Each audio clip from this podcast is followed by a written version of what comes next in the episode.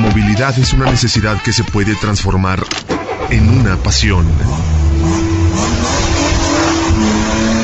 Entérate con nosotros de los mejores lanzamientos de la industria automotriz y encuentre el auto perfecto para ti. Recorre con nosotros los principales circuitos del mundo y disfruta del vértigo de la velocidad. Solo aquí en Capital Motor. Capital Motor. Con Juan Pablo García Noriega y el mejor equipo de especialistas de la radio en México. Abróchate el cinturón. Abróchate el cinturón.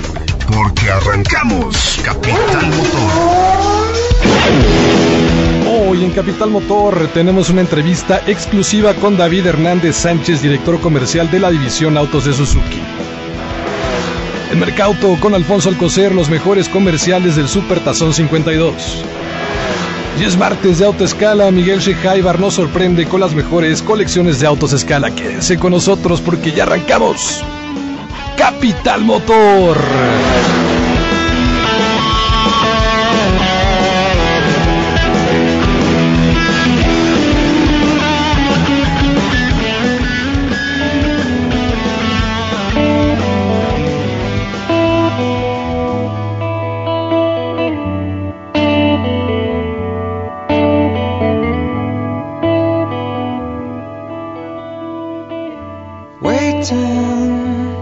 Watching the clock. It's four o'clock. It's got to stop. Tell me.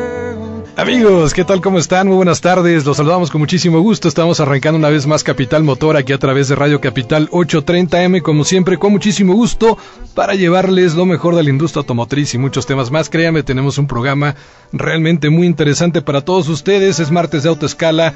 Un poquito más adelante vamos a estar platicando, como siempre, con Miguel Shejaibar con estos temas que son realmente muy atractivos. Los martes rápidamente, los teléfonos en cabina 2623 0055 al 58, la página de internet radiocapital.mx. Está Connie Ruiz con nosotros, entonces llámenos para que les tome la llamada y puedan platicar con nosotros. Enrique Ruiz, ¿cómo estás? Buenas tardes. Hola, ¿qué tal? Muy buenas tardes, Juan Pablo.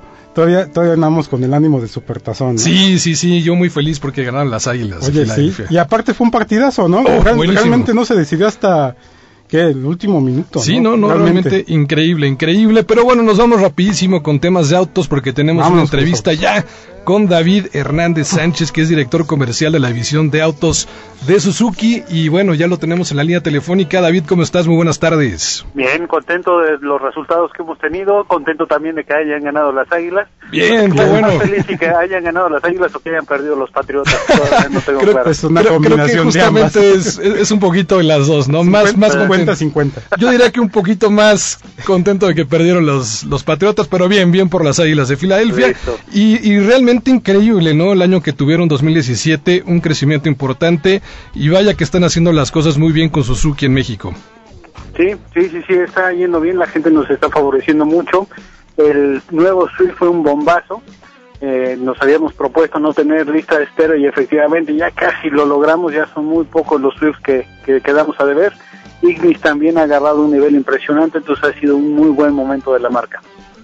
Vaya, y hablando de ese auto, eh, del nuevo suite, si nos podrías comentar algunos de los, de los cambios que hubo, esos cambios importantes a, ese a ese auto. Sí, cuando cambió la generación, la nueva generación, para empezar tiene dos motorizaciones nuevas que son muy interesantes, un, un atmosférico de 1.2 litros, es decir, un cuatro cilindros convencional como el que teníamos, pero algo de lo que ha ayudado mucho a la marca Suzuki son los motores turbo, tanto en Vitara como en el nuevo Swift. El nuevo Swift, aparte de ese 1.2 que yo decía que es atmosférico, también tiene la opción de contar con un motor de un litro de tres cilindros turbo y 110 caballos de fuerza. Entonces esto es muy interesante porque este es el camino que Suzuki va a seguir para los nuevos años en cuanto a las nuevas tecnologías cuando nos preguntan que si híbridos, que si eléctricos. Sabemos que todavía le queda mucho por dar al motor de combustión interna. Es decir, para darles una referencia, cuando el Swift llegó a México tenía 82 caballos. Y poco a poco haciendo más chico el motor, irónicamente hemos hecho más grande la potencia, es decir, ahorita ya tenemos uno de un litro y sigue dando 110 caballos de fuerza, más caballos que cuando llegó a, México. Entonces este es el camino que nosotros vemos para los años venideros. Totalmente de acuerdo, y es algo muy importante, ¿no? Porque la gente de repente piensa que es un mito esto de que los tres cilindros es un motor muy pequeño, no va a tener suficiente potencia, y es completamente lo contrario por la tecnología. Tiene más potencia y más torque, que es lo que importa mucho en las subidas, en las bajadas, cuando a eh, altura de la Ciudad de México, de Puebla, de Toluca, que son ciudades altas, necesitas potencia, funciona bastante bien. Y el mismo caso, el hecho de que sea también un motor turbo le ayuda muchísimo, ¿no? Sobre todo para, para estas alturas. Exactamente.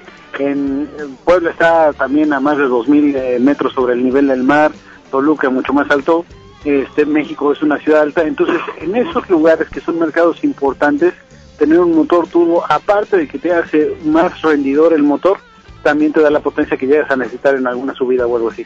De acuerdo. Vaya, y hablando del tema de, del rendimiento que empiezas a comentárnoslos, ¿qué, qué, ¿qué números nos otorga este auto?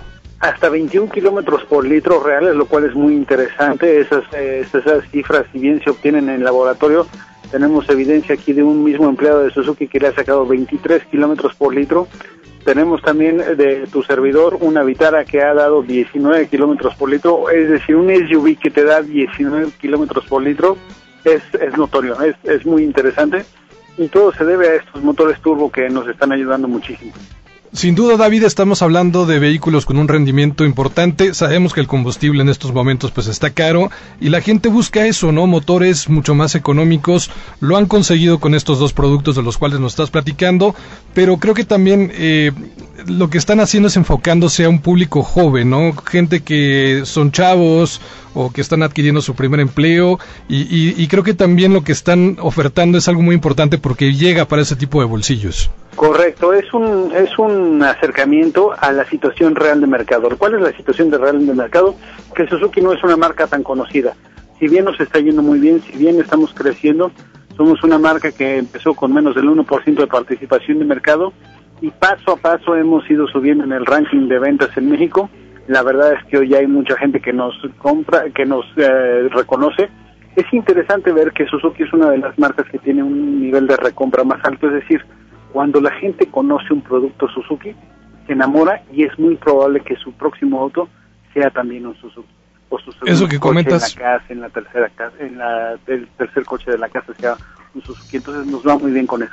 Eso que comentas me parece sin duda muy importante y hablábamos del tema de los chavos, de los jóvenes, ¿no? Sí. Algo que es muy importante creo también es el tema del infoentretenimiento y estos autos vienen muy bien equipados en ese sentido.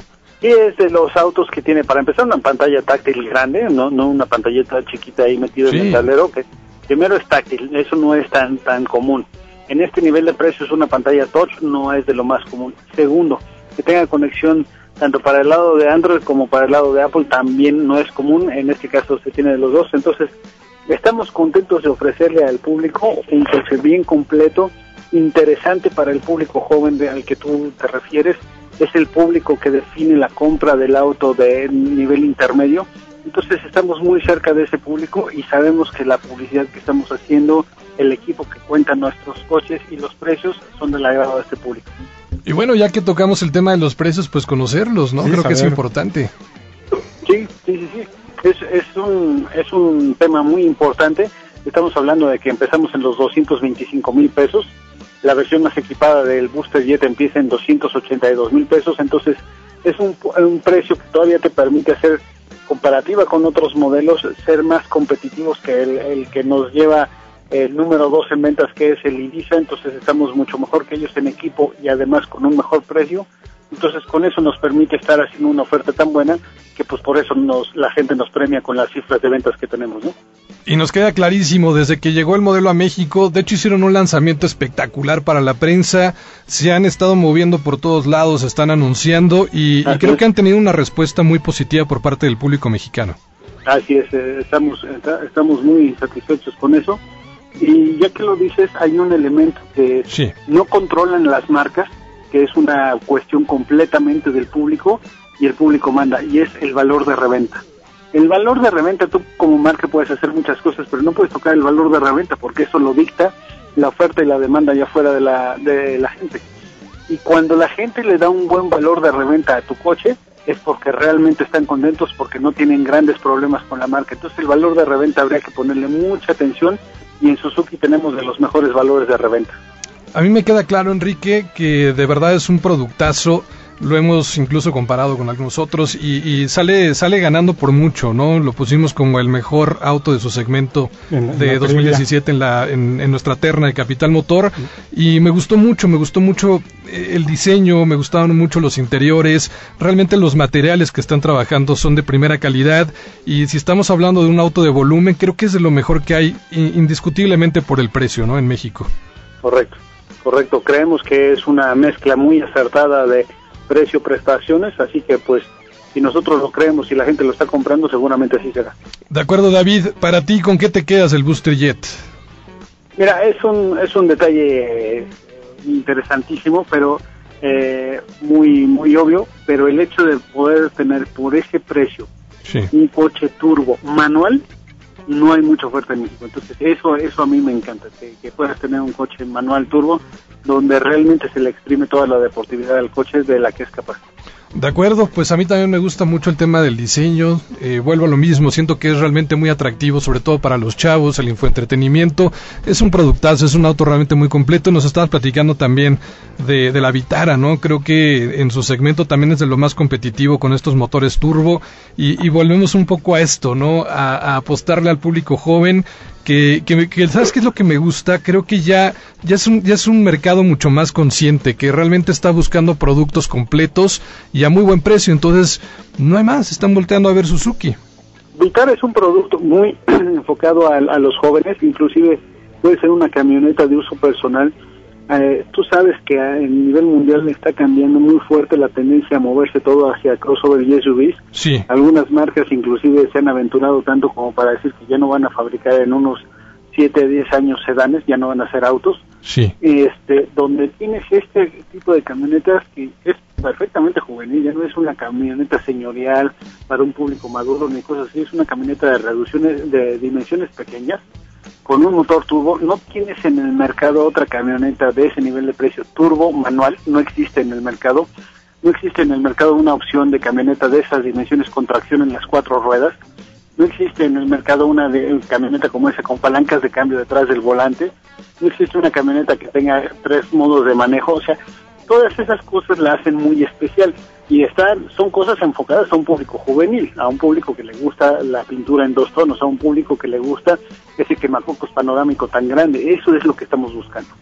Estamos completamente de acuerdo y, y vuelvo a lo mismo, ¿no? Me gusta mucho también el terminado de la Vitara y ya con ese motor turbo se convierte en un producto pues muy especial. Sin duda. Pues de verdad, enhorabuena, creo que están haciendo las cosas bien y, y se Muchas nota, ¿no? 2017 cerró complicado para la industria en general y sin embargo ustedes por alguna razón pues acabaron todavía con mayor share.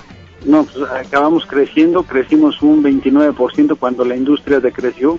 Entonces, sin duda está gustando la combinación de producto-precio que estamos trayendo. ¿Cómo ves 2018? ¿Cuáles son sus expectativas para final de año? Nos tiene que ir muy bien a nivel industria, tiene que ser un año parecido al do- 2017. Sí, Hay muchas voces que dicen que se va a reducir todo eso. No vemos elementos reales para que se reduzca, pero Muy hablando bueno. de nuestra marca y es lo que sí lo que sí controlamos, sí. sabemos que vamos a volver a crecer. Será un crecimiento de más del 20%, lo cual es muy retador, pero estamos seguros de que lo podemos conseguir. Obviamente hablas específicamente de Suzuki, ¿no? Sí, señor. Sí, porque pues el mes de enero la industria de nuevo tuvo una caída importante, sin embargo ustedes van con ese crecimiento y lo están haciendo muy bien. Pues nada más para darte una idea, crecimos 26% contra el enero del año pasado. Increíble, increíble, esos números realmente los avalan y, y yo creo que también, por supuesto, esto tiene que ver con el tema del producto. David Hernández, muchísimas gracias por tomarnos la llamada y enhorabuena, eh, de verdad felicidades. Muchísimas gracias. Y ojalá, ojalá pronto nos puedan mandar también esos autos para probarlos aquí para el programa. Vas a ver que sí, y haremos ahí una dinámica interesante con los radioescuchas. Bueno, me encanta, me encanta David, muchísimas gracias. Listo. Muchas Te gracias. mandamos un abrazo, Buenas tardes, gracias. David Hernández Sánchez, director comercial de la división Autos de Suzuki. Y es verdad, ¿no? Los dos son unos grandes productos. Hicieron una presentación verdaderamente espectacular Espectacular. para el Booster Jet. Y bueno, ahí están los resultados cuando tienes un producto que la gente lo acepta y que lo valora por el precio.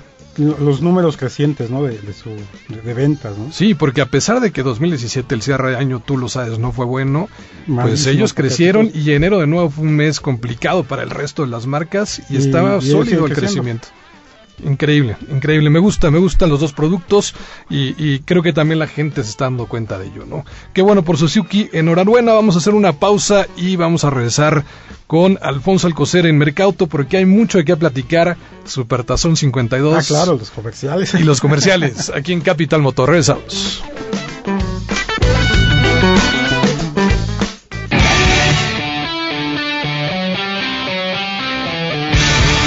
¿Sabías que la cultura vial es la expresión de la forma en que las personas de una sociedad se relacionan en las vías y en los espacios de movilización y desplazamiento?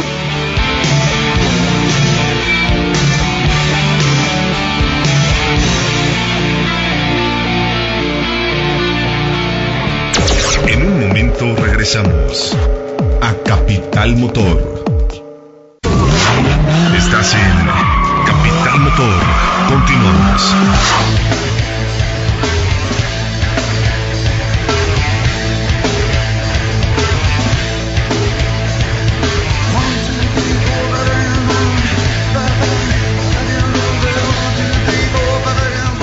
Amigos, estamos de regreso aquí en Capital Motor, los teléfonos en cabina 2623-0055 al 58, la página de internet radiocapital.mx, qué buena rol, estamos escuchando Pearl Jam esta tarde y ya se encuentra en la línea telefónica Alfonso Alcocer, al que me da muchísimo gusto saludar porque ya tenía tiempo que no platicábamos. Poncho, ¿cómo estás? Buenas tardes. Hola Juanpa, muy bien, pues un gustazo saludarte, ¿cómo estás? Bien, con mucho gusto de saludarte y con mucho de para platicar, ¿no? Fue el Super Bowl 52 y como siempre que es este ventazo, pues platicamos un poco acerca de los comerciales y todo lo que las marcas hacen para promocionar sus productos en uno de los eventos creo que más eh, importantes del mundo, ¿no? Sí, es uno de los spots más, más importantes para que las marcas puedan lucir eh, su comunicación, ¿no? sus lanzamientos. Sí. Este año fue particularmente interesante, aunque yo considero que estuvo un poco lejos de los mejores años. ¿eh? A ver, pero Hay- por partes, eh, en cuestión de industria automotriz o en general. En general, mira, te voy a dar algunas estadísticas para que vayamos entrando un poco en materia.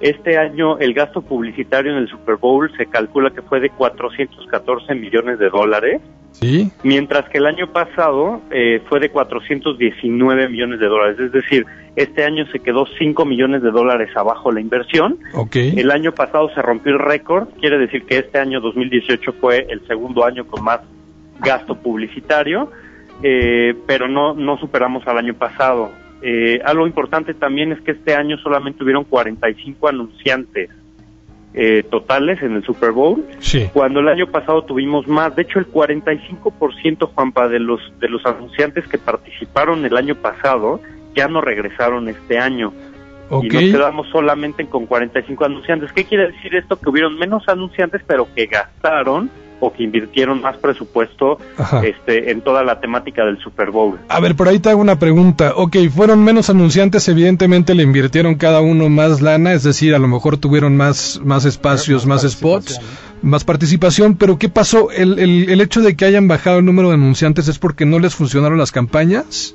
Es- ¿O, o cómo lo interpretas? Sí, puede ser porque no les funcionó o porque verdaderamente la ventana de estar en el Super Bowl es tan cara que muchas Ajá. marcas pues tienen ahorita que invertir sus recursos en, en a lo mejor en temas que les hagan un retorno de inversión mucho más tangible Sí. que finalmente salir en la televisión. Entonces, a lo mejor son estrategias de mercadotecnia que, que van cambiando y que algunos anunciantes dicen, oye, pues este año está un poco duro el contexto, pues no vamos a entrar, ¿no? O sea, la decisión es así de, Ajá, claro. de clara, ¿no? A ver, ahora era un partido importante, ¿no? Porque a final de cuentas llegaron los Patriotas, Tom Brady sigue siendo pues el, el estelar de la liga, la gente lo esperaba ver otra vez en el Super Bowl, entonces eh, eh, cuando llegan los Pats es un momento bueno para invertirle.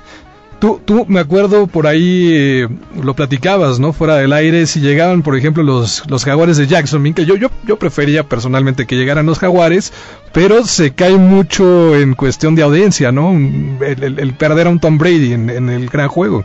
Sí, claro, o sea, el no tener a un jugador tan estelar o un equipo tan estelar como lo son los Patriotas, que pues ya son un equipo de élite, que tiene muchos años siendo un equipo triunfador, Sí. pues sí, de- definitivamente baja el rating, ¿no? O sea, imagínate un Super Bowl entre los Jaguares y los Vikingos, por ejemplo. A mí me hubiera gustado, a mí me Ajá. parecía atractivo, pero no Sí. las marcas. Exactamente, para las marcas a lo mejor no es tan no, no es tan interesante porque pues no tienes una temática tan tan profunda como es ver a Tom Brady a punto de volver a ganar un Super Bowl, etcétera, ¿no? Entonces, Sí. como bien dices, bueno, fueron algunos menos anunciantes, invirtieron más, más presupuesto. Entrando un poquito más a detalle en la industria automotriz, ¿qué pasó? La industria automotriz nuevamente fue la que dominó eh, la inversión publicitaria en el Super Bowl, fue la categoría número uno, Sí. seguida después por las cervezas, que sabemos que también este es un, un espacio que históricamente el, el mundo de las cervezas ha, ha explotado. Para que te des una idea, en total se pautaron 11 spots de marcas automotrices, Sí. dándonos un total de 9 minutos de contenido. O sea, eso fue lo que se pautó de la industria automotriz, 9 minutos. De esos 9 minutos, FCA, que fue el grupo que más invirtió en el Super Bowl este año, tuvo 4 minutos de contenido con sus diferentes marcas que ahorita vamos a ir desglosando y platicando, y Toyota que tuvo 3 minutos. O sea, solamente entre estas dos marcas se llevaron 7 de los 9 minutos, lo que quiere decir que la inversión pues básicamente fue entre estas dos y otra cosa que yo resalto es que si te fijas este año no hubieron marcas europeas estamos hablando de que prácticamente se consumió eh, todo el tiempo aire las marcas norteamericanas no FCA en su mayoría y Toyota que bueno es una marca japonesa pero que sabemos que su mercado más importante eh, pues es el es el estadounidense. Entonces fue como muy local digamos en este aspecto el el, el tema de la industria automotriz en el Super Bowl. Es que si, si nos ponemos a ver realmente quiénes son los que ven los comerciales, pues son los gringos. O sea, aquí en México no los vemos como tal durante el partido. Aquí cada quien, eh, la- las empresas que compran los derechos mete su comercialización y son comerciales evidentemente para los mexicanos. De acuerdo. Lo que pasa otros años es que a pesar de eso que tú bien mencionas, hay marcas, por ejemplo Audi, Mercedes-Benz han tenido pautas interesantes siempre durante el Super Bowl y este año brillaron por su ausencia. Eh, no existió nada, ni siquiera de General Motors, no hubo ni siquiera este, pieza de General Motors que pues por excelencia también invierte en el Super Bowl, este año no hubo. Sí. Y pues te digo, entre FCA y Toyota prácticamente se llevaron el 80% de todo lo que se pautó de autos en el, en el evento, ¿no? Uf, güey, eh, a mí la que más me gustó sin duda fue lo que hizo FCA. Me gustaría que eso lo platicáramos después de la pausa porque creo que sí hay que darle tiempo, ¿no? A ese spot maravilloso que soltaron durante el Super Bowl, pero nada más para concretar con el tema de, de números y para que la gente realmente ubique y se dé cuenta de lo importante que es anunciarse, Poncho. Tú como especialista, ¿realmente a qué le apuestas cuando le entras a, a pautar en un comercial del Super Bowl? Mira, lo que lo que una marca está buscando en ese momento es un alcance enorme, o sea, Sí. porque básicamente sabemos que es eh, tal vez el no es tal vez, en Estados Unidos es el evento con mayor visibilidad del año y en el mundo estamos hablando que se pelea entre el primero y el segundo, siempre está ahí como un poco esa disputa si es la final del mundial o el Super Bowl, pero estás hablando de que es uno de los dos eventos más importantes del mundo, entonces como marca lo que buscas es tener muchísima visibilidad, tener un alcance enorme y obviamente también tener un efecto diferenciador en cuanto a creatividad, algo que sea memorable, que la gente hable de esto, y si vas a lanzar algún nuevo producto o si vas a tener un estreno, pues que esté en boca de todos, que después tengas un, re- un retorno de inversión por medios no pagados, esto significa que a lo mejor los periódicos al día siguiente, los otros sitios este, pongan tus comerciales y todo el mundo hable en redes sociales de nuevo comercial de Jeep, etcétera, eso es lo que se busca, porque finalmente lo sabemos, más allá de las audiencias que pues puede llegar a muchos y impactar a muchos millones, lo importante es que tanta relación generas con esas audiencias, ¿no? Ese tiempo donde nada más nos importaba a los mercadólogos cuántas personas impactas, pues ya no es suficiente si eso no se traduce en, otro tipo de retorno que tenga que ver con intención de compra, ¿no? Con ir a, a visitar la página, un distribuidor, o simplemente que se haga mucho ruido alrededor en redes sociales. Y la otra parte que también es importante, nos hablabas, bueno, evidentemente de la inversión que cuesta pagar el spot, pero también hacerlo, ¿no? Que es una lana que, que las empresas ahorran para poder, pues, crear estos contenidos que nos regalan durante el Super Bowl. Es que ese es un gran punto, porque muchas de las piezas que vimos en el domingo en el Super Bowl son Sí. comerciales que costaron millones de dólares de pura producción. Eh, a veces no, no se toma en cuenta este gasto o esta inversión y se habla nada más del tiempo aire que es carísimo, pero imagínate, por ejemplo, al rato vamos a hablar a detalle, pero el anuncio del Kia Rio con Steven Tyler, ¿no? ¿Cuánto costó ese comercial producirlo? O el de Jeep que tú mencionabas de Jurassic Park, o sea, son comerciales que son muy caros, que se les tiene que invertir mucho tiempo y mucho dinero y además pues hay que contratar su exposición en los medios. Sí, eh, si hacemos un cálculo, tú que le sabes bien a esto, como cuánto, cu- cuántos pesos le están invirtiendo, bueno, cuántos dólares le invierten por cada spot que, que compran. Pues mira, eh, se hablaba de que más o menos los 30 segundos andaban por ahí de los 350 mil dólares, Sí, que pues si eso lo llevamos a pesos, estamos hablando más o menos de 6 millones de pesos, ¿no? sí, por Este, 30 salir segundos. 30 segundos. ¿Y cuánto le Este, invierten en producción? Pues mira, ahí sí es muy variable, pero muchos de los comerciales que vimos no están abajo del millón de dólares. O sea, te lo puedo decir, Sí. de un millón para arriba y un millón de dólares son 20 millones de pesos, prácticamente de producción. Sí, sí, sí, es una lana, es una super lana. Entonces le tienes que ahorrar por lo menos un par de milloncitos para producción y para pagarte unos buenos, pues 90 segundos, ¿no? De Super Sí, es- digamos que estamos hablando de, unos, de, de arriba de unos 20 millones, ¿no? Para poder salir 30 segundos con una pieza digna. y- Sí, Ahora, porque, porque hay, hay algunas piezas que incluso duran más, ¿no? Que llegan a durar el minuto. Que esa es otra, otra estadística interesante. Este año volvieron las piezas largas. En el 2017, la mayoría de los comerciales que vimos, no importaba si fuera de industria automotriz o no, eran más o menos de duración de 30 segundos. Sí. Y este año volvimos a ver muchas piezas que estaban cerca del minuto. Entonces, eso también para nosotros es una estadística muy interesante. Por todas las redes sociales, Facebook y todas estas plataformas siempre están sugiriendo hacer cada vez como contenidos de menor duración. Pero también es cierto que si tienes una muy buena historia que contar, a la gente le gusta verla y la gente se engancha y entonces puedes tener una duración de un minuto o incluso hasta más. Perfecto, Poncho, como siempre muy interesante saber el tema de los números. Hacemos una pausa y regresamos para platicar de los mejores spots, ¿no? Que por lo menos hubo un par, ese que platicas de Steven Tyler, eh, Steven Tyler que fue muy bueno y, y creo que el que superó a todos fue el de Jurassic Park, ¿no? Lo platicamos. Tengo también al, al bonito y al más feo también, ¿eh? Porque Tuvieron, fallas, tuvieron fallas. Órale, buenísimo. Hacemos una pausa y regresamos contigo aquí en Capital Motor.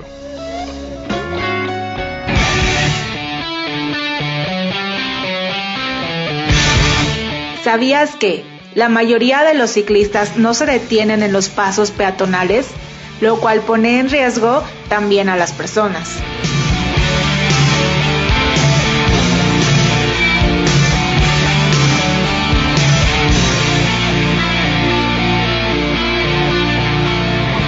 En un momento regresamos a Capital Motor.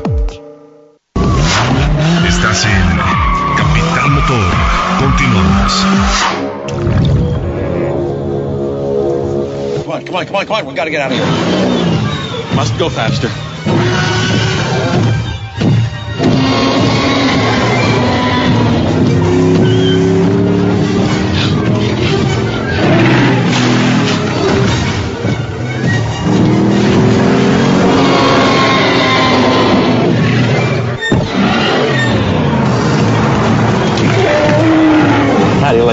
Friend?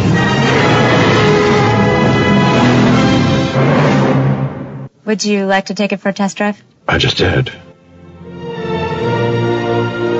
Amigos, estamos de regreso aquí en Capital Motor y bueno, estábamos escuchando justamente el comercial, ¿no? Que lanzó Jeep para promocionar la nueva Wrangler Poncho en el Super Bowl 52 y creo, no sé qué opines, para mí fue uno de los más espectaculares. Alfonso Alcocer está por ahí. Parece que parece que perdimos a, a Poncho. Se desmayó de la emoción. De... Bueno, pues estábamos justamente platicando, ¿no? Acerca de este comercial y Pero, pero vaya, o sea, recrear una, un fragmento de la película. sí, Lo que estaban hablando, la, la inversión tan importante de dinero que ves el dinosaurio, ves la escena. Es que de entrada repiten un pedazo de, la, Sí, de- de esa escena que es clásica que cuando de- finalmente sale dinosaurio el lo está dinosaurio, ¿no? persiguiendo. Y el personaje de Jeff Goldblum, que es este actor eh, norteamericano que hace el papel de Malcolm, que es el, matemático loco, ¿no? Sí, el doctor ahí, el Y, y de repente, pues bueno, ya lo llegan a recoger justamente en una Jeep Wrangler de aquel entonces. Creo que la película es de 1991, por ahí, por esa fecha. Eh, ya nos escucha eh, Alfonso Alcocer en la línea telefónica. Y bueno, estábamos escuchando un pedazo de este, de este comercial con el cual promociona la marca Jeep, el nuevo Wrangler Poncho, y recordábamos ese pedacito, ¿no? De la película Jurassic Park, y después toda la temática que crean alrededor de esta nueva Wrangler 2018, que es muy interesante. Sí, la verdad que este fue uno creo que es de las piezas que se llevaron la atención porque pues tiene un nivel de espectacularidad y de postproducción muy grande ver a los dinosaurios y ver a esta nueva Wrangler escapándose, ¿no? De la clásica escena de Jurassic Park. Además de ver al actor Jeff Goldblum pues ya con, con, pues, con sus añitos, con sus canas bien pintadas reviviendo, reviviendo estas hazañas que, que hizo en la primera película. Entonces yo creo que esta fue una de las piezas que lo hizo muy bien. Aunque si te soy honesto, la, o sea, la idea creativa no me parece brillante, pero me parece que el recurso y el hecho de haber utilizado los dinosaurios en- con esta calidad de animación y todo, pues sí hace que también el, produzco, el producto luzca muchísimo, ¿no? Pero funciona porque te remite a, a esa época, ¿no? En cuando salió la película y que fue un hitazo y que todos recordamos. Y, y vamos, es, es un actor que aparte de todo creo que conecta con la gente. A mí me parece un tipazo, Jeff Goldblum. Y bueno, ya para que la gente lo, lo, lo identifique, eh, lo estábamos diciendo, ¿no? Es el personaje de Malcolm, este matemático loco que, que es un personaje muy divertido dentro de la película y al final resulta que él está a bordo de una Wrangler en la agencia, llega la chica y le pregunta qué onda, lo quiere sacar a dar una vuelta para conocerle, le dice no te preocupes, yo ya le di el ride, ¿no? Ya. Sí, pues él ya sabía perfecto que era manejar ese coche y hab- haber vivido además eso que vivió Sí, en sí. el parque. La verdad que muy divertido. ¿Sabes qué tiene? Pero a lo que aboca, a lo que te aboca, Poncho, y nosotros acabamos de estar en el desierto de Sonora manejando la nueva Wrangler 2018 y es un vehículo que justamente es eso, todo terreno que te puede llevar para cualquier tipo de aventura, incluso hasta perseguir dinosaurios. Sí, de acuerdo. Para mí también está en mi top ese, ese comercial, creo que lo hizo muy bien. Obviamente es un comercial que en presupuesto de producción se llevó un dineral, ¿no? Pues imagínate Pero- cuánto costó hacer la escena original y reproducirla para un comercial, es una lana, ¿no? Sí, no, no, los, los efectos, la postproducción y todo lo que conllevó la, pro- o sea, la producción de la pieza completa, pues es son varios meses de trabajo y mucho dinero. No, y los que derechos, tienes que pagar bueno. derechos de qué, de la película, aparte de la música, ¿no? Que también creo que También, te deben sí. de cobrar una buena lana, es de John Williams para la película de Steven Spielberg, el pagarle al actor, que no creo que tampoco sea barato, en fin, muchos derechos de autor involucrados para, para volverle a dar vida a un, a un tiranosaurio, un tiranosaurio Rex y, y mostrarnos la Wrangler como es, ¿no? En su hábitat natural. Exactamente, ese yo también estoy de acuerdo contigo, es uno de los mejores. Y el otro, para mí, los dos mejores, es este de Jeep y el otro es el del Kia Stinger, eh, que lo protagoniza el amigo Steven Tyler, que pues ya tiene sus años también. Y, eh, y por ahí sale también Fittipaldi, ¿no? Sale Sí. como tres segundos a cuadro, pero bueno, sale ahí como un piloto. Y a mí me gustó mucho este comercial, más allá de la producción, porque para contar un poco a nuestros amigos que nos escuchan, eh, es un comercial donde vemos en una pista que está Emerson Fittipaldi afuera de un Kia Stinger blanco y de repente llega eh, un Kia Stinger rojo y adentro de ese Kia Stinger rojo viene Steven Tyler, ¿no? El vocalista de Aerosmith eh, y se mira en el espejo retrovisor y entonces cuando parece que va a, a correr o echarse un arrancón con, con el otro Kia, Sí. en realidad mete, engrana la reversa y se empieza a echar en esta pista, en este óvalo, de reversa cada vez más rápido, reversa, reversa, reversa, hasta que nos damos cuenta que lo que está haciendo es regresar el tiempo y empieza a rejuvenecer Steven Tyler. Sí, porque al principio se ve cascado y luego ya es un jovenazo nuevamente, ¿no? Un rockero de esos de la época del- de las grandes estrellas. Exacto, entonces vemos al Steven Tyler a lo mejor en sus años 20, ¿no? Cuando era todo un joven. Sí. Este, la verdad que además pues muy bien hecho porque tú ves al chico que se baja del auto y realmente es idéntico a él. Sí, se joven. parece. Sí, es sí, muy parecido y lo que me gusta es el mensaje, o sea, lo que tiene una música obviamente de, de Aerosmith muy muy pues como muy bien armada en cuanto a la edición y lo que te termina diciendo el comercial es que con el Kia Stinger vuelvas a sentir de nuevo, ¿no? O sea, claramente te está diciendo un poco para quién va dirigido este auto y cuál es la motivación deportiva que tiene y las intenciones deportivas que tiene un auto como el Stinger. Me parece que está súper bien hecho, me encanta el, el- el lugar donde lo hicieron, la pista, esta corrección que tiene como en colores naranjas, un poco sepiosos. Me pareció que también es una pieza como muy memorable. ¿Qué opinas? Pues es bueno, es interesante sin duda el concepto y creo que logra plasmar, como tú dices, la idea, ¿no? El retroceder en el tiempo cuando te subes a bordo de un Stinger. A ver, aquí sí te, te hago la pregunta, porque se lo están dedicando a la gente mayor o cómo está el tema, porque Sí. pues no está dirigido a un chavo, ¿no? No, básicamente lo que te dice es para gente mayor que quiere sentir la adrenalina y la sangre otra vez en las venas, Sí. correr como cuando eran jóvenes. Ahora, O sea, Steven no hay Tyler que traerá como interpretar. 70 años ya encima, ¿no?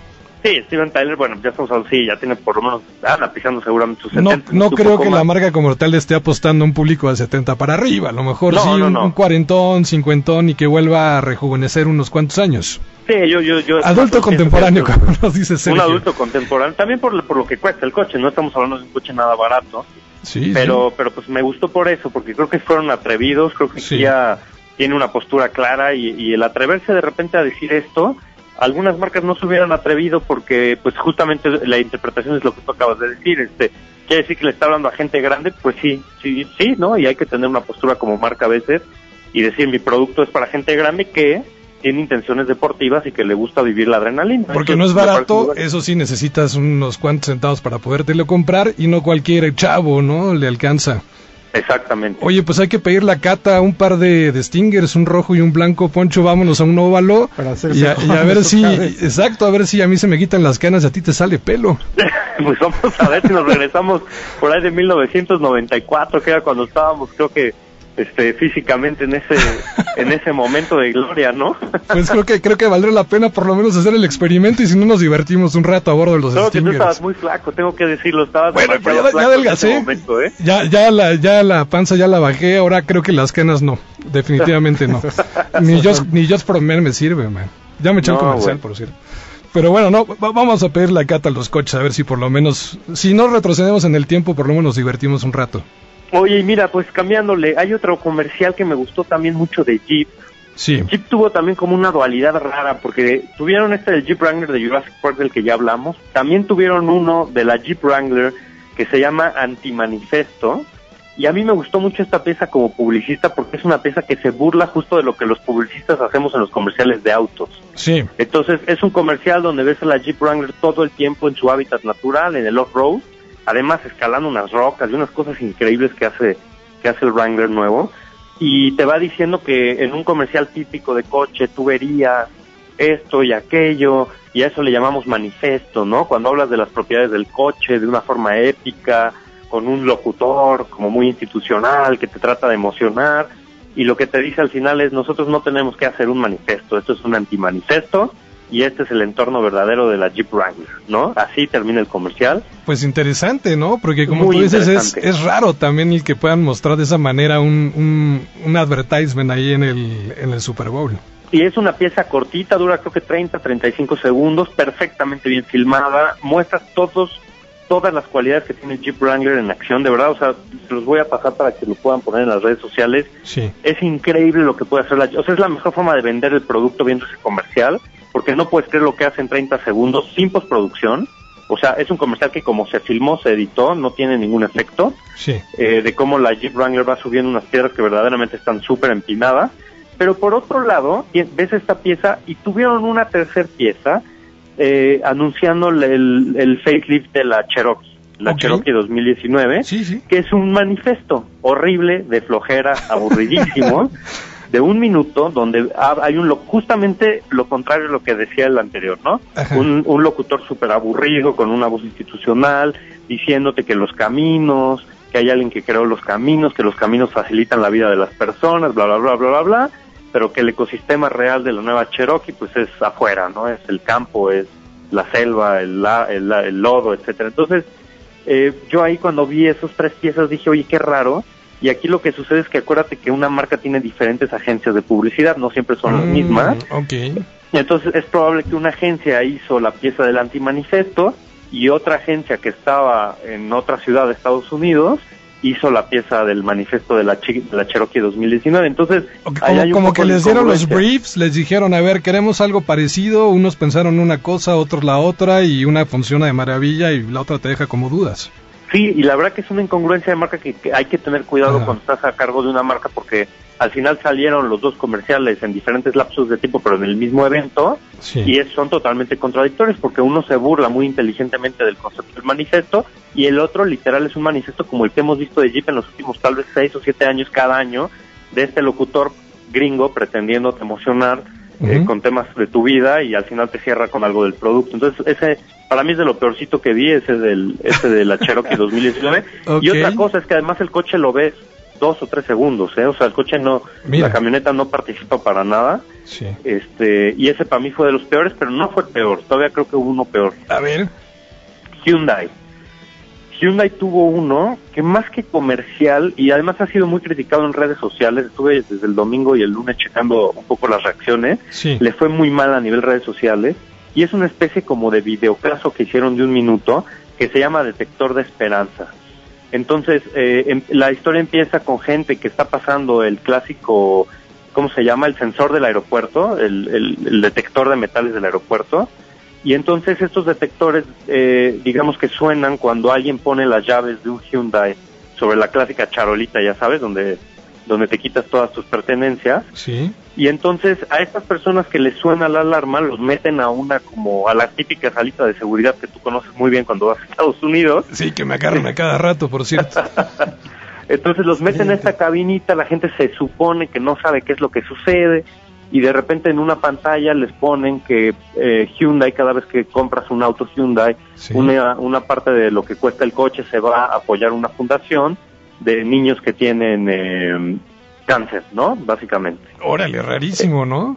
Ajá, entonces eh, de repente lo que te dice es, ¿y qué pasaría si tuvieras a esas personas que tú ya ayudaste porque ya compraste tu Hyundai, Sí. si las tuvieras en vivo? Y entonces de la nada salen de una puertita este, personas que, que han sido beneficiadas por este programa de Hyundai y pues, se abrazan y se conocen con los dueños de los coches Hyundai y les dan las gracias, ¿no?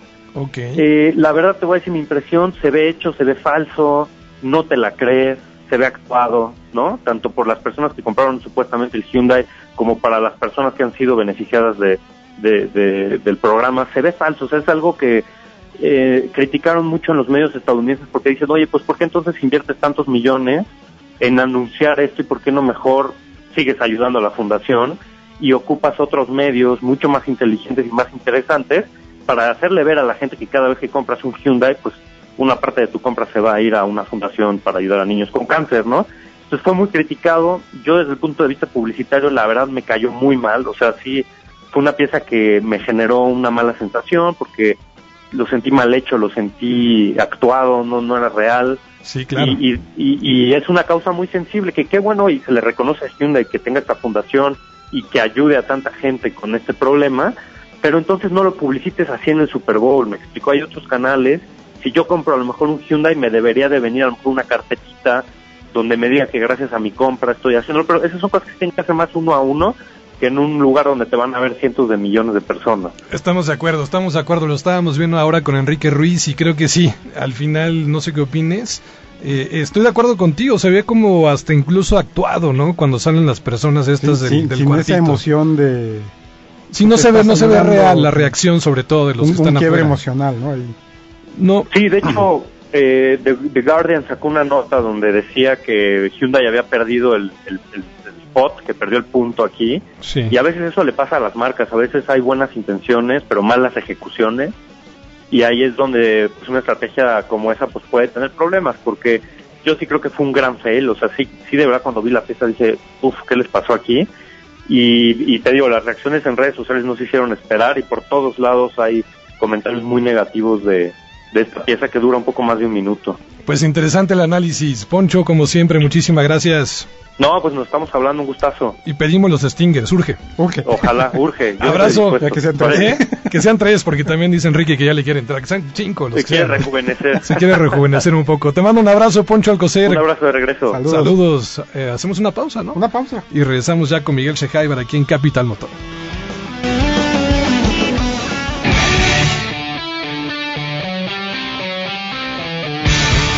¿Sabías que los ciclistas ya tienen su espacio destinado para esperar en los pasos peatonales durante los saltos?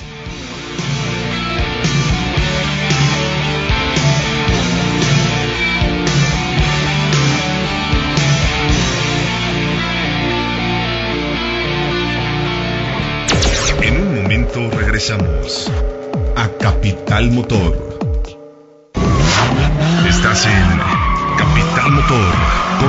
I seem to recognize your face. Haunting, familiar. Amigos, estamos de regreso aquí en Capital Motor. Los teléfonos en cabina 26230055 al 58, la página de internet radiocapital.mx. Autoescala. Autoescala. Autoescala. Autoescala. Con Miguel Chejaibar. Con Miguel Chejaibar. Porque el diablo está en los detalles. Miguel Shejaibar, ¿cómo estás? Muy buenas tardes. Juan Pablo Auditorio, ¿qué tal? ¿Cómo les va a todos? Bien, pues como siempre, con muchísimo gusto de saludarte, ¿no? El gusto es mío, saludos allá en cabina a todos los que los presentes. Quique anda por acá, Quique Ruiz. Perfecto, saludos Muchos a Quique. saludos. saludos en los controles, saludos a todo el auditorio y supongo que ya todos listos para ir a comer.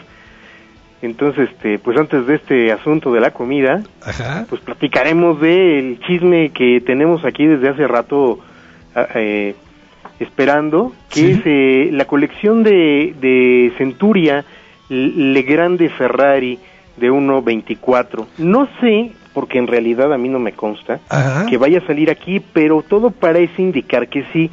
¿Por qué, por qué digo que, por qué creo esto? Porque es de las mismas eh, compañías que han estado sacando las otras colecciones de autos a escala en los puestos de periódicos. Sí. Porque es una eh, colección catorcenal y porque tiene 60 números. Entonces creo que tiene como los elementos similares a, a algunas cosas que ya hemos estado viendo, por lo cual me hace pensar que sí, este, pues que sí está haciendo negocio alrededor del mundo y aquí pues varias gente se ha suscrito y ha empezado alguna colección. Ok, a ver, vamos por partes. Me mandaste unas fotos que estoy viendo justamente. ¿Y eh, ¿cuándo, cuándo arranca esta colección y en dónde empezó? Mira, empezó en Italia, Sí. ya terminó y no sé exactamente ahorita por dónde esté eh, ubicada. Sí, ¿esta también es de Panini entonces? Efectivamente, de Panini y, Cen- y Centu- Centuria Sí. se llama. Ok, y tú le apuestas a que llegue a México porque ha tenido mucho éxito en el mundo. Pues sí, o sea, sí, sí sí han estado saliendo. Yo tuve oportunidad de ver uno de estos autos en, en puesto de periódicos Sí. y la verdad están impresionantes. Tienen un capelo muy, muy, muy bonito. Pues es una escala un poco más grande que el 1.43. Sí. Y bueno, pues para los fanáticos de Ferrari yo creo que también es una, una cosa muy padre. Que no van a estar baratos entonces. No van a estar baratos. Mira, estoy haciendo ahorita la conversión y estoy viendo que el precio con el que van a empezar es como de 300 pesos. Ah, caray, no, pues sí, ya es una colección cara. Ujú, Y probablemente llegue a 500 el, el siguiente número. Ok. O sea, de- del 1 en adelante. O sea, el primer fascículo tú le echas 300, que como siempre nos has dicho, es el, el primero te lo dejan más barato. Exactamente. Mira, aquí lo que dice, el precio, se los voy a dar en euros. Sí, Y en primera está en euros y en segunda es de una fecha pues ya ya pasada. de hace dos años, ¿no? Más o Ok. menos. El primer cap- el primer em, ejemplar costó 15 euros Sí. y los subsecuentes costaron 30.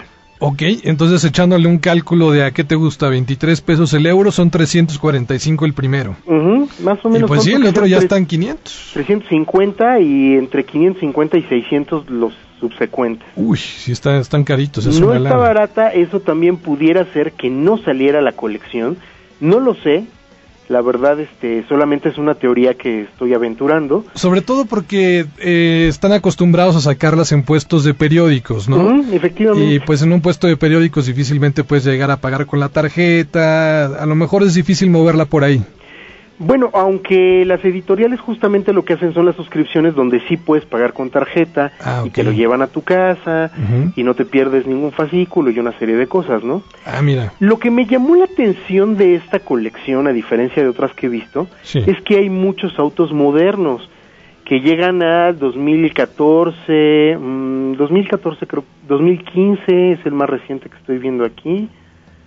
Este, normalmente tienen grandes clásicos, pero pues son de los años 60, 70, ¿no?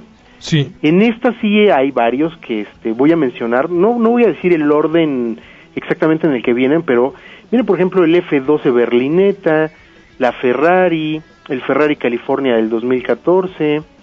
eh, tenemos también por ahí un 458 Spider, el 488 GTD, sí. el, el 612 Scaglietti, Ese es bellísimo. muy bonito carro, Uf, precioso. definitivamente. Y el que estoy, estoy viendo aquí, el, el número uno, que fue el primero, el F40, ¿no? De 1987. Mm, mira, en, la- en el listado que yo tengo no aparece ese como el 1. Ajá. El que viene como el 1 es el 458 Italia Ah, del mira. 2009. Mi coche favorito. Y el F40 a mí me aparece en el listado que tengo hasta el número 6.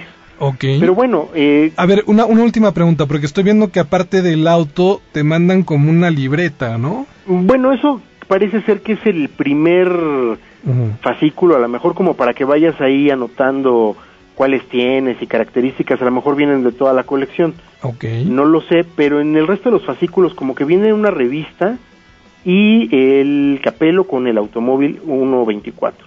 Wow. Pues mira, por la lana que cuesta, creo que debe ser de primerísima calidad y seguramente para quien le alcanza, pues vale la pena, ¿no? La, la verdad están fabulosos los autos que, que, que, que vienen. Sí. La calidad se ve muy, muy bien. Es una escala que, como ya lo hemos comentado, no es tan popular aquí, pero bueno, estas cosas precisamente pueden ayudar a que la gente empiece a, a coleccionarlas, ¿no? Y pregunta nuevamente de novato, no es popular porque es intermedia entre la 1.18 que es la más popular y porque no deja de ser barata, ¿no? Porque es carita, pero... ¿O, o cómo? ¿Preferías comprarte uno 1.18? Mira, una de las razones por la que no es tan popular es porque no existen tantos carros de diecast en esta escala. Ah, Es- en esta escala principalmente lo que se hace son eh, autos de modelismo, Sí. estos que son de en plástico, que tú tienes que armar y pintar y todo. Eh, para algunos de los que somos coleccionistas no nos gusta tanto porque son autos muy delicados. ajá. O sea, son autos realmente de exhibición, de poner en una vitrina y no tocarlos para nada, porque con el más mínimo movimiento en falso les tiras alguna cosa. Y pues a mí me gusta más manipular los autos, abrirles la, la pues las puertas, la cajuela, el cofre, lo que sea, y el diecast sí te permite hacer esto. Creo que esa es una de las razones por la que es una escala que no es la más popular. No obstante, sí tiene muchos seguidores y tiene la ventaja precisamente de que puedes juntar autos de diecast con los que son de plástico y con otros de resina, de tal manera que este pues se completa bastante, ¿no? Lo, lo, lo que puede haber. Ok. En el programa anterior platicábamos de mm, que uno de los coleccionistas tiene 2000 autos aproximadamente de escala 1.24. No, sí. Entonces, este, pues bueno, sí hay mercado para eso definitivamente, aunque aquí no tiene tantos seguidores. Pero eh, pues pudiera ser que sí salga esta colección, a mí me parece que pues estaría padre que saliera, pero eh, es solamente un rumor, es una idea que yo tengo, una teoría que me aventuro a hacer. Eh, no sé realmente si vaya a salir o no, pero bueno, pues existe, existe la posibilidad y pues vamos a ver qué pasa. De acuerdo, siempre, siempre que platico contigo lo digo y, y la verdad es que tengo que ser honesto y no lo he hecho, pues buscar a la gente de Panini, ¿no? Para que nos digan si la van a traer o no. Claro, Porque esa es la, la única forma en que realmente podremos saber si, llegará o no a México, ¿no? A mí me parece que está muy atractiva, me gustaron los, los modelos que por lo pronto presentaron ya en Italia y que ya se vendieron por allá. Y también me encanta el hecho de que cada fascículo, aparte de todo, viene con una, con una revista, ¿no? Que se ve muy bien hecha. Claro, porque eso además te ayuda a conocer un poco más de los modelos, Sí. de la marca en general. No solo es coleccionar por tener los autos, sino también saber un poquito más de esto, ¿no? Aprender de ellos. Miguel Shehaibar, como siempre, un placer. Gracias, el placer es mío y un saludo a todos y provecho. Te mando un fuerte abrazo. Enrique Ruiz, muchísimas gracias. Muchas gracias, Juan Pablo. Pues le apostamos, ¿no? A ver si los señores de, de Panini la traen a México. Se ve muy buena. Se ve espectacular, ¿no? Se ve totalmente espectacular. Y a nombre de Sergio Peñaflor en los controles, estuvo con nosotros Connie Ruiz en los teléfonos. Soy Juan Pablo García Noriega. Nos escuchamos mañana, ya miércoles, aquí en Capital Motor.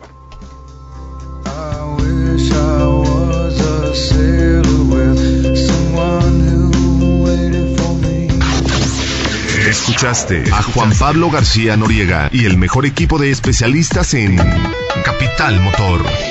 No lo olvides, mañana tenemos una nueva cita a las 3 de la tarde, cuando vuelvan a rugir los motores.